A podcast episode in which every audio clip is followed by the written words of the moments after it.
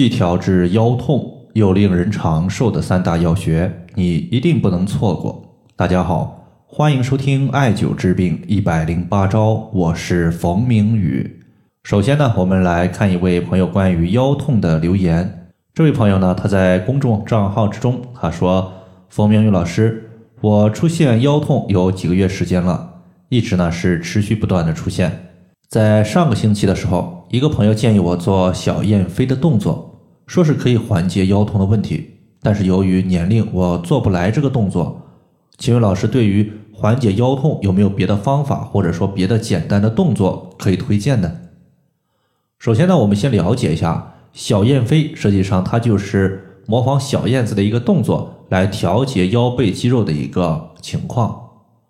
那么这个动作呢，说起来是比较简单的，就是你脸朝下趴着。然后的话，把我们的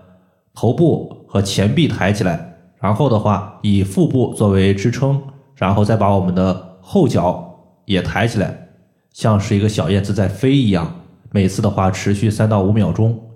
看似呢比较简单的一个动作，实际上呢它对于我们的肋骨和腹部的支撑有比较大的要求，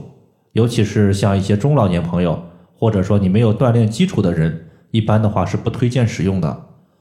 如果你想找一个比较简单的动作，实际上可以考虑一下五点支撑，就是面部朝下平躺的姿势下面，我们的话用双足、双肘以及后肩作为一个支撑，形成一个类似于拱桥的形状，也是每次做三到五分钟。当你持续五秒钟的时候，就休息五秒钟。这个动作呢，它对于腰痛的情况，如果你坚持使用，也是有一定的调节效果的。那么接下来呢，我就针对常用的三个穴位，对于调节腰痛又可以长寿的一个情况，和大家呢简单的分享一下。第一个穴位呢，咱们要说的是命门穴，这个穴位其实就是在肚脐的正后方，位于我们背部的脊柱上面。命门穴从字面的意思上来看的话，命就像生命是人体的根本，门它是出入的门户。合起来呢，就是人体的一个根本，就在命门穴。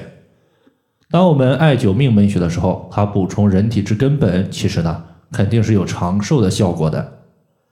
再者的话，命门穴它是内蕴命门之火，这个命门之火呢，它是我们人体阳气的根本。有道是人活一口气，气没了，那么人就没了。所以呢，艾灸命门穴，它促进我们的身体之中阳气的生发。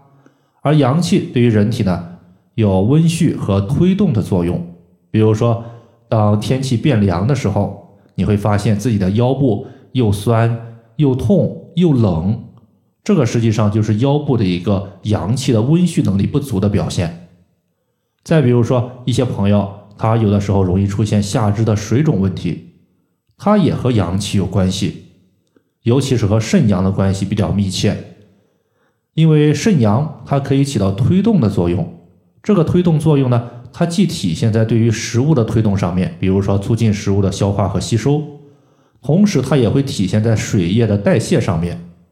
比如说水液它代谢到了我们的下肢之后，肾阳温煦的作用不够，无法使水液气化，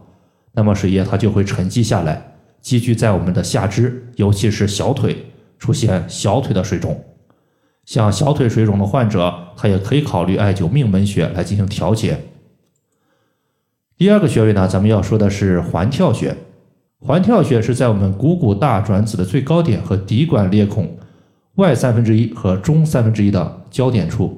其实呢就是在我们的臀部。在四种穴科之中，对于环跳穴记载了这几个字，叫做坐骨刺环跳，意思就是说坐骨它指的就是坐骨神经痛。比如说一些中老年朋友，他在我们的一个大腿骨一直的沿着外侧呈放射性的疼痛，一直会持续到我们的就是足背的脚踝或者说是小腿这些地方，疼痛情况都特别厉害。当你出现此类问题的时候呢，我们用环跳穴都可以起到一个缓解的效果。除了腿部的疼痛之外，腰背的疼痛对于环跳穴而言效果也不错。如果你现在从现代的解剖学的角度来看的话，你会发现环跳穴它附近的位置呢有臀大肌、有坐骨神经、有股方肌，这些呢，它都是关系到我们腿部到腰部的一个枢纽，有承上启下的作用。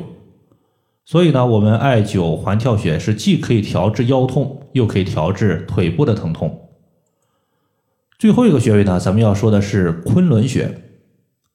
昆仑穴的位置呢，和太溪穴是正好对应的。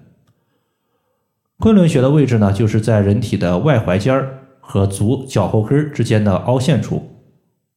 这个穴位它是调节我们足踝的疼痛以及腰背疼痛的重要穴位。我们都知道。昆仑穴呢，它归属于足太阳膀胱经，而足太阳膀胱经呢，它的主要循行区域在背部，是沿着我们脊柱两侧循行的。那么脊柱的两侧，你会发现它实际上正好就是腰疼的重灾区。我们根据经络所过、主治所及的原则，我们选择膀胱经上的穴位来对抗腰背疼痛。但是呢，在这里我需要说一个问题：如果我们的脊柱，也就是腰背疼痛的地方出现一些器质性病变的话，我们往往用昆仑穴的效果会打折扣。比如说脊柱的畸形，或者是脊柱肌瘤这些病症的话，在用昆仑穴的时候，效果可能就没有我们想象中那么理想。但是对于普通的一个，比如说久坐、久站、外邪的入侵所导致的腰痛，用昆仑穴效果还是比较不错的。